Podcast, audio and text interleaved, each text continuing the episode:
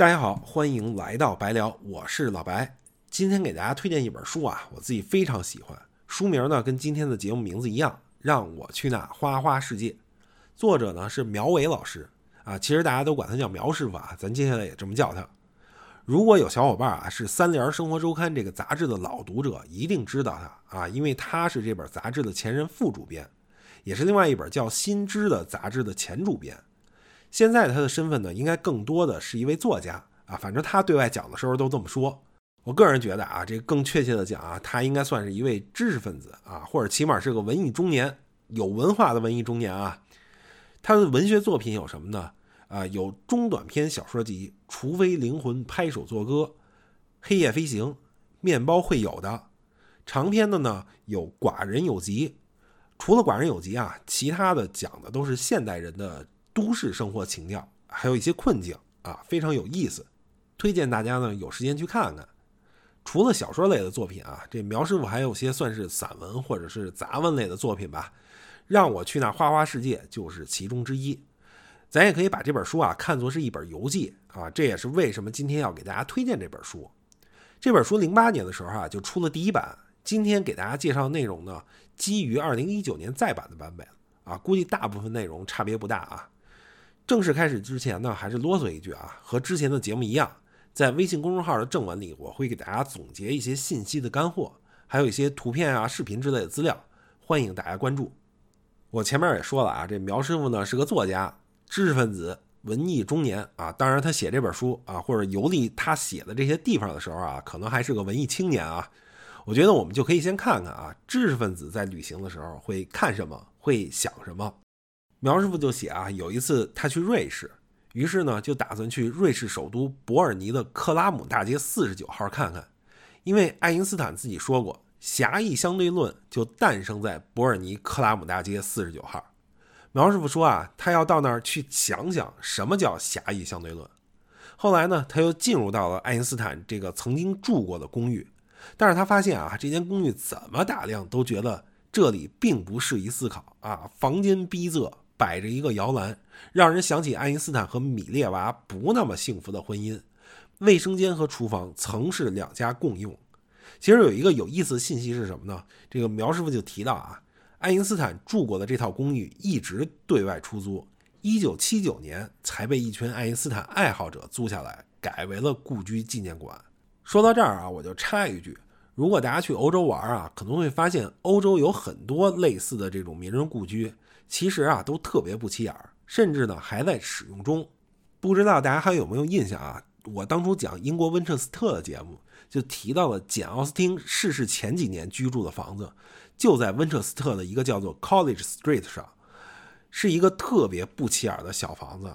门口呢只有一个小牌子啊，上面写着：“在这座房子里，简·奥斯汀度过了他最后的时光，并于1817年7月18日逝世。”这所房子呀也不对外开放，我甚至觉得啊，可能这房子现在依旧是个民宅，有人居住在里边。再比如说啊，前一阵我看新闻，阿加莎·克里斯蒂啊，这个喜欢推理小说的小伙伴肯定都知道他啊，这个写过《东方快车谋杀案》《尼罗河上的惨案》啊，《无人生还》。阿加莎·克里斯蒂在英国牛津郡居住了长达四十年的房子正在对外销售，售价二百七十五万英镑。约合人民币啊，两千四百八十万。看资料说啊，这房子共有四间客厅、五间卧室、三间浴室，还有独立的画室、书房和图书室。室内居住面积约为四千平方英尺啊，也就是三百七十一平方米，等于平均下来啊，每平米六万七千块钱啊。看这单价不算很贵啊，尤其跟北京、上海的一些房子比。这个呢，是我两个月之前看的新闻啊，不知道这房子现在卖没卖出去。其实大家听了这种描述啊，可能会发现啊，这些名人故居啊，也就那么回事儿，无非呢是看看当时人们这个生活环境是什么样啊，就可能啊和咱们普通人住的地方也没什么区别。再加上呢，这个很多地方还进不去，所以这参与感啊可能不是很强。如果要是想提升参与感啊，还有一种很简单的方法啊，那就是去名人常去的这个咖啡馆、酒吧，和名人啊先贤们隔空对饮一番。这也是一种乐趣啊，在国外啊，这种地方也很多，尤其是欧洲。最简单的一个例子啊，比如大家去法国巴黎啊，肯定要打卡的这个花神咖啡馆，这个毕加索、夏加尔、萨特、徐志摩啊、周恩来等等等等都在这儿打过卡。这个花神咖啡现在都有点这国内网红店的意思了啊。这苗师傅呢，在他的书里也写过这么一个啊打引号的网红店，那就是英国剑桥啊当地最著名的一个酒吧——老鹰酒吧。这苗师傅就说啊，这个暑假期间这里到晚上依旧座无虚席，而旁边的另一家巴斯酒吧则门可罗雀。老鹰酒吧的传奇之处在于，1950年，弗朗西斯·克里克和詹姆斯·沃森经常在这家酒吧吃午餐。他们呢建立了 DNA 结构的模型，在《双螺旋》一书中，沃森提到，1953年的一天，克里克冲进老鹰酒吧，大声宣布：“我们已经发现了生命的秘密。”沃森觉得这样说为时尚早，但克里克在自己的回忆录中说，他不记得自己曾这么冲动。不论当事人如何记忆，这家酒吧的一张桌子背后的墙上已经镶嵌了一块铜牌，上面写的是。克里克和沃森在这里宣布 DNA 的双螺旋结构。在这张桌子前抬头望去，天花板上是第二次世界大战的遗迹。英国和美国飞行员用打火机和蜡烛在天花板上烧出自己的名字和部队番号。他们从剑桥附近的一个军事基地出发，去轰炸德国。这老鹰酒吧啊，我曾经也去过。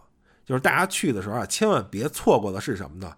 他们卖一款也算是网红酒吧，啊，算是蹭了热点的酒啊，就叫 DNA 啊啤酒啊。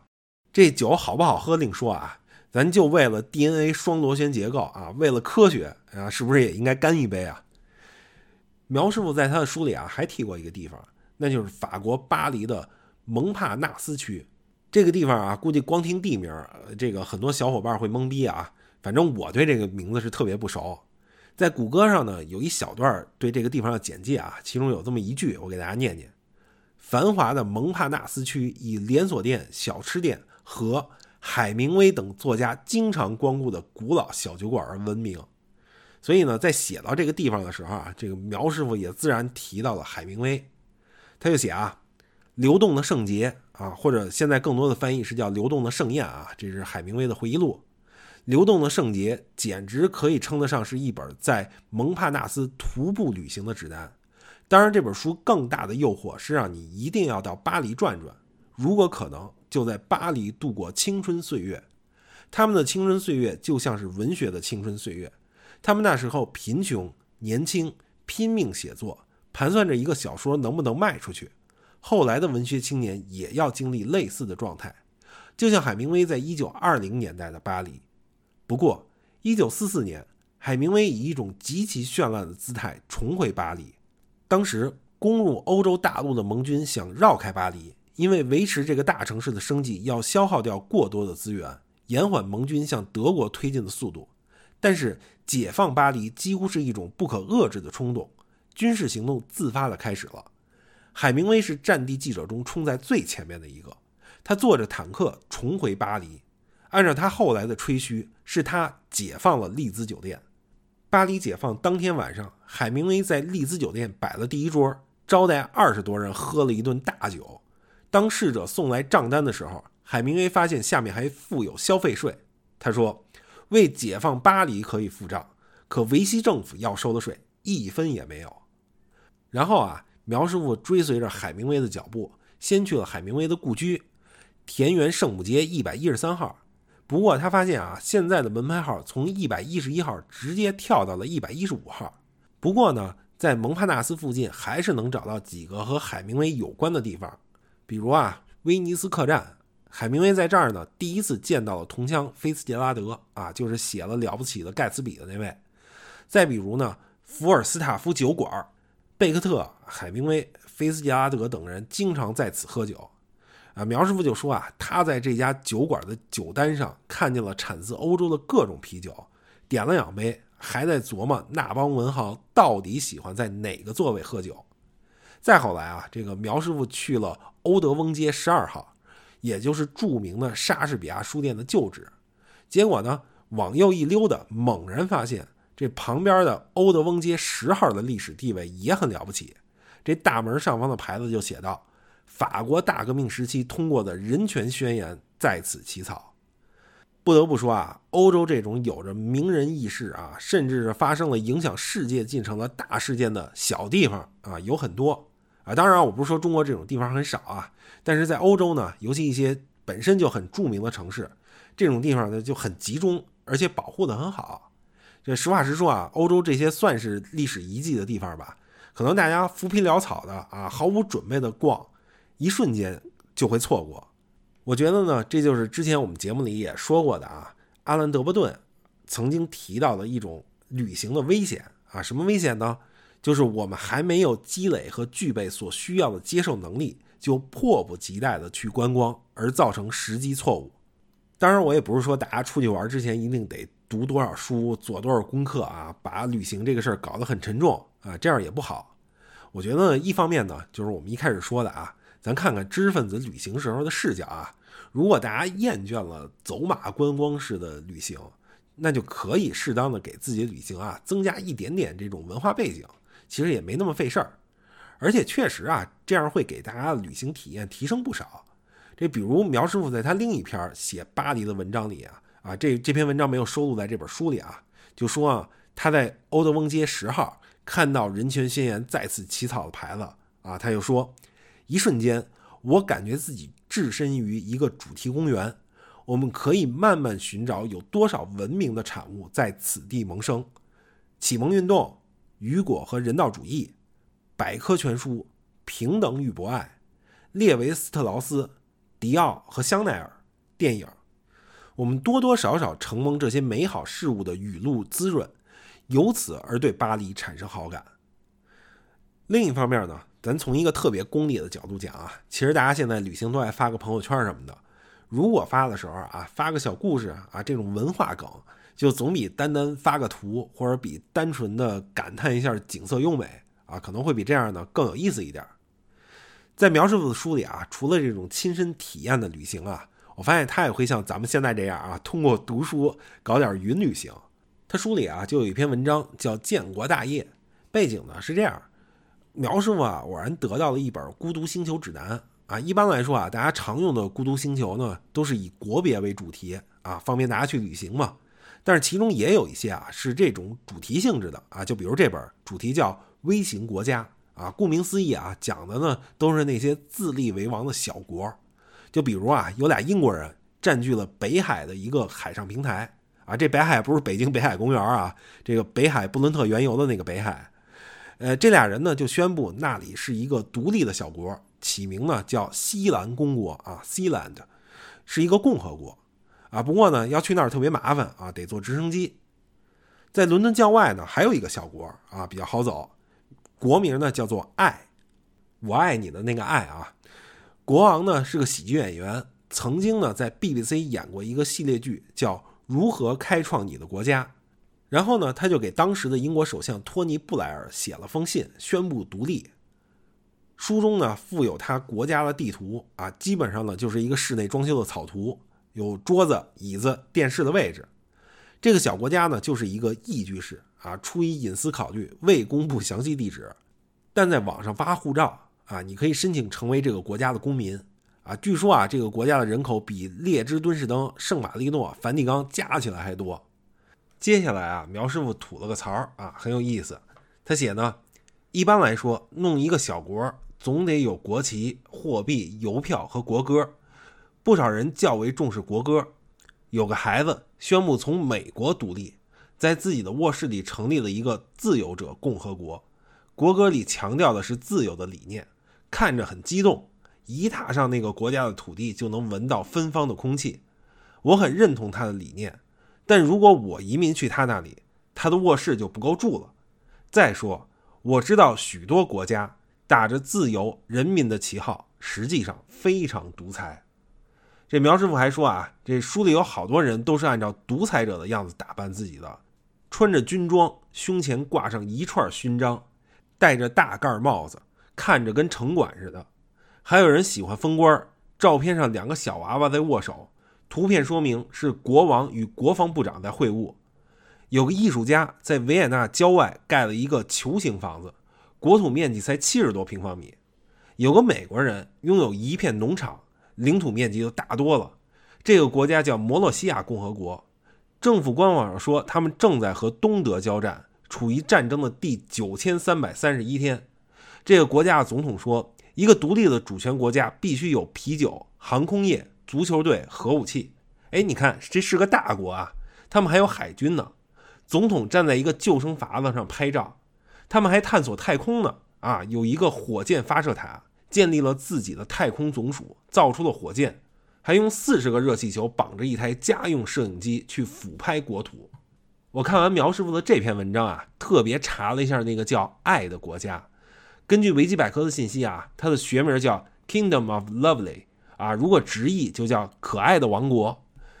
这个国家啊啊，我们姑且管它叫国家啊，确实很可爱。它有一首国歌叫 National Anthem of Lovely 啊，节奏轻快，歌词简单明了啊，跟一首打油诗似的，还煞有介事的啊，在格林威治公园拍了个 MV。可能啊是由于这拍摄时代比较久远啊，二零零六年拍的，所以现在只能在油管上啊看到一个二百四十 P 的这低清极致的版本啊。我已经把这个视频呢上传到微信公众平台了啊，大家有兴趣可以去我的微信公众账号看一眼。苗师傅另外提的那个摩洛西亚共和国啊，我也上网查了一下，这个国家呢是世界上最早一批承认科索沃独立的国家啊之一。这个国家呢每年允许最多十名旅客入境参观啊，对安道尔、列支敦士登、圣马力诺、摩纳哥、塞波加大公国及其他摩洛西亚承认的国家免签。其他国家的游客需要出示护照才能入境。游客入境后呢，这总统凯文·鲍夫会身着制服带游客参观四十五分钟。特别需要注意的是什么呢？该国禁止输入枪械、烟草与电灯泡。不知道这俩国家现在是不是已经覆灭了啊？那个可爱王国的官网还在，但是我没找到申请公民身份的入口啊。不过看起来呢，这俩国家呢也不是闹着玩儿。啊，比如这个可爱王国就曾经去联合国申请，希望获得联合国的认可，啊，当然结果是失败了啊，因为人家觉得这国家没有自己真正的领土。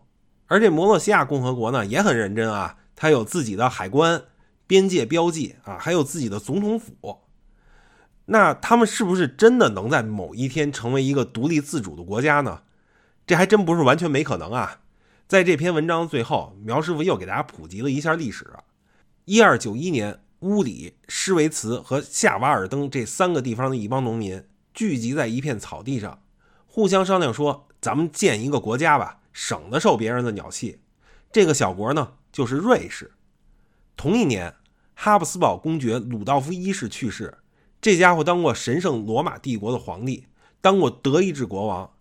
哈布斯堡王朝是历史上欧洲统治领域最广的王室。可现在，谁还记得鲁道夫一世呢？但这本《孤独星球》介绍的国家里，不少人都以瑞士为榜样。你看，人家瑞士建国七百多年，才在二零零二年加入联合国。咱也别着急，只要坚持下去，就有盼头。这本书呢，我就先说到这儿。也许啊，会有特别细心的小伙伴会发现，我这个节目的简介啊，其实就摘自苗伟老师的这本书。这也是苗伟老师在这本书开篇留给读者的赠言。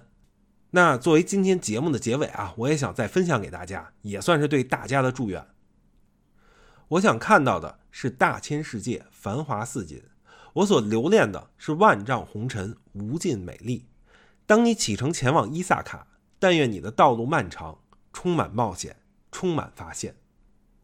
好，那今天说了很多了，就先说到这儿。感谢大家收听，也期待大家能够持续关注这个节目，甚至可以把这个节目和账号推荐给更多朋友。